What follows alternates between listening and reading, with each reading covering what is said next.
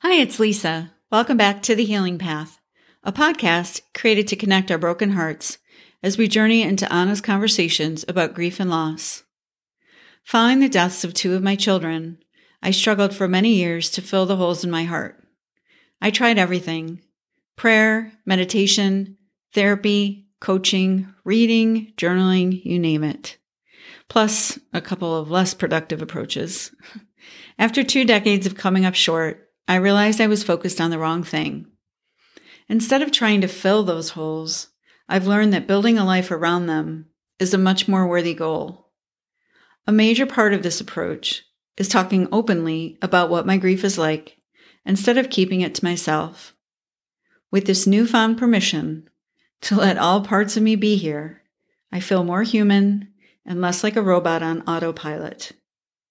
So I created the healing path with the hope that sharing our stories in a compassionate environment will help us stop working so hard to hide our scars from the world and start wearing them proudly as the medals of love that they are.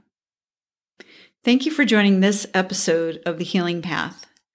Today, I'm chatting about a post entitled The First Step. If you're not familiar with this quote, it's a powerful one by Dr. Martin Luther King Jr. Quote, you don't have to see the whole staircase to take the first step. Unquote. The concept has been applied across the years and over many different industries and circumstances. The idea is that when we're trying to mobilize or take action, we don't want to delay by needing the whole sequence of events to be obvious. We just want to take a step, then the next one, then the next one. It makes sense. But this can be hard to do. Breaking some big, ambitious goal into smaller, achievable steps can certainly open doors. Marathons are run one step at a time. Buildings are built one brick at a time. And healing can happen one breath at a time. Several years ago, I had major surgery. My recovery did not go well. I was relegated to spend a lot of time in bed. I couldn't exercise. I was in a lot of pain. I was detached from the scars that were new to the landscape of my skin. I felt like I wasn't even in my own body. Living in a townhome, my bedroom faced the street. I distantly watched and listened as life happened outside my window, in between dozing off and trying to distract myself with TV or chatting with friends on the phone. School buses came and went. Neighbors unloaded their groceries. Strangers walked their dogs. I longed to be back in the world. I craved moving my body again, but I couldn't. And there was nothing I could do about it. I needed to let the days pass and put some space between the complications that had taken place and my body's ability to self correct. So I waited patiently and sometimes impatiently until the day came that I could go outside on my own. I was so excited to walk outside and start re engaging with my running path and routine. That first day I went out, I remember feeling unstoppable, like I could walk for hours. But to my disappointment, the first step out was terribly painful. I was hurting and fatigued and lost my stamina for exercise.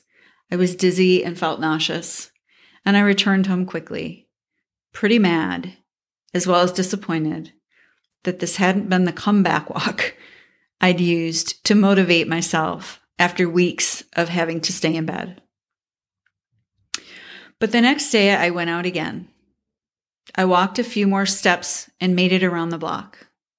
And the days and the weeks that followed, I just kept taking a few more steps beyond what I'd done the day before. I couldn't see the whole path, only what was right in front of me. I walked in faith.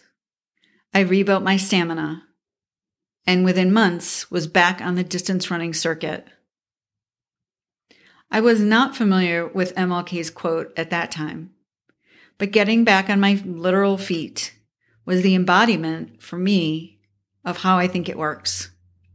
We literally just have to take one step, then the next, then the next. My experience in recovering from loss has been similar. The initial year after someone dies, we have to do all of the quote unquote firsts without that person.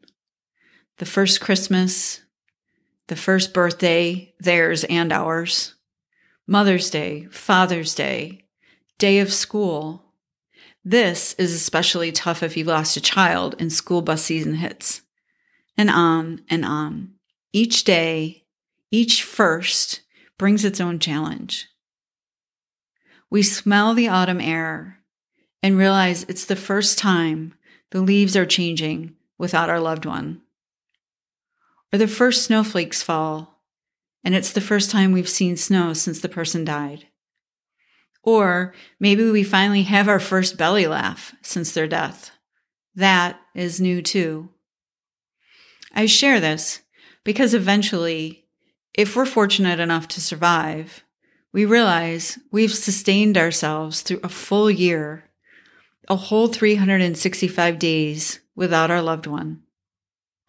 Each moment can feel like trying to take that next step around the neighborhood with a recovering, aching body.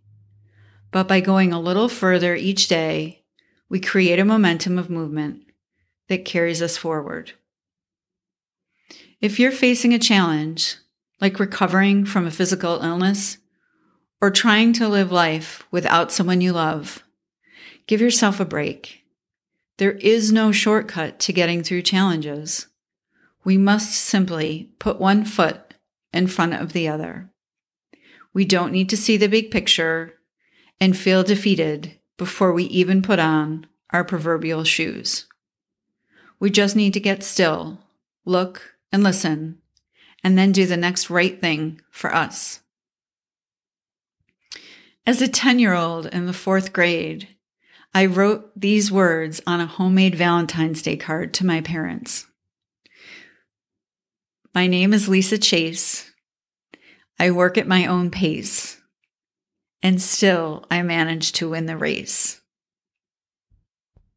40 some years ago, little did I know that I was onto something that I would come to literally depend on for my own survival. What first step have you been delaying because you don't see the whole staircase? Do you know what's getting in the way? Have you tried breaking it into smaller segments? Please share your feedback in the comments and let's together say no to overwhelm and yes to taking the next step. Thank you for checking out this episode of The Healing Path. As always, I invite your feedback at lisamcfarland.com.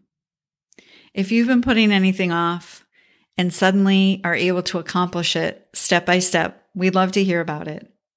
I'm also thrilled to share that our digital support community called Scars to Medals will be launched in early 2022. More to come on that. Until next time, stay present stay grateful, and stay healing. And as always, thanks for listening.